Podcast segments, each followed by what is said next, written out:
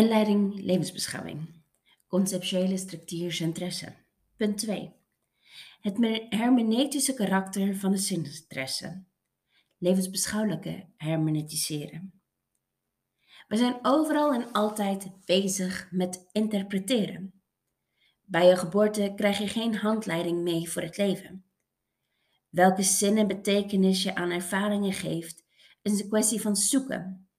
En als je geluk heeft, vind je soms even zin.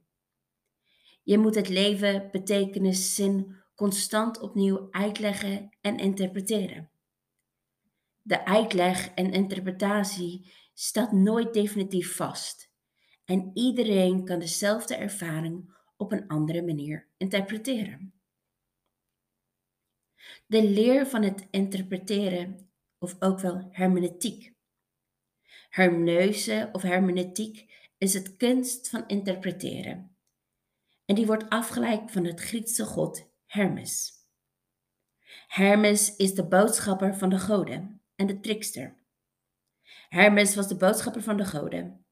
Zijn taak was om berichten van de goden over te brengen naar de mensen. Hermes deed zijn werk daardoor, waardoor veel van de boodschap vaak verloren ging. De mensen moesten dus vaak de boodschap zelf interpreteren om te weten wat er bedoeld zou kunnen zijn. Hermes was ook wel een trickster. Zin wordt gezocht en soms ook even gevonden. Zin is fundamenteel kwetsbaar en van één hele tijdelijke aard. Een persoon is constant aan het ontwikkelen en een wordt beïnvloed door contingentie en gifkarakter.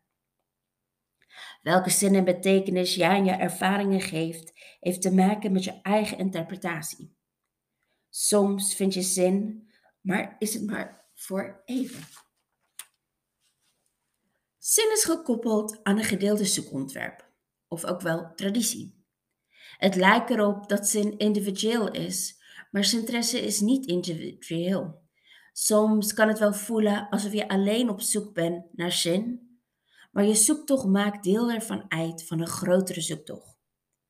Onbewust zoeken wij vanuit onze eigen traditie of cultuur, onze eigen zoekontwerp naar interesse. Jouw interpretatie van zin wordt bepaald door jouw traditie of cultuur, jouw zoekontwerp.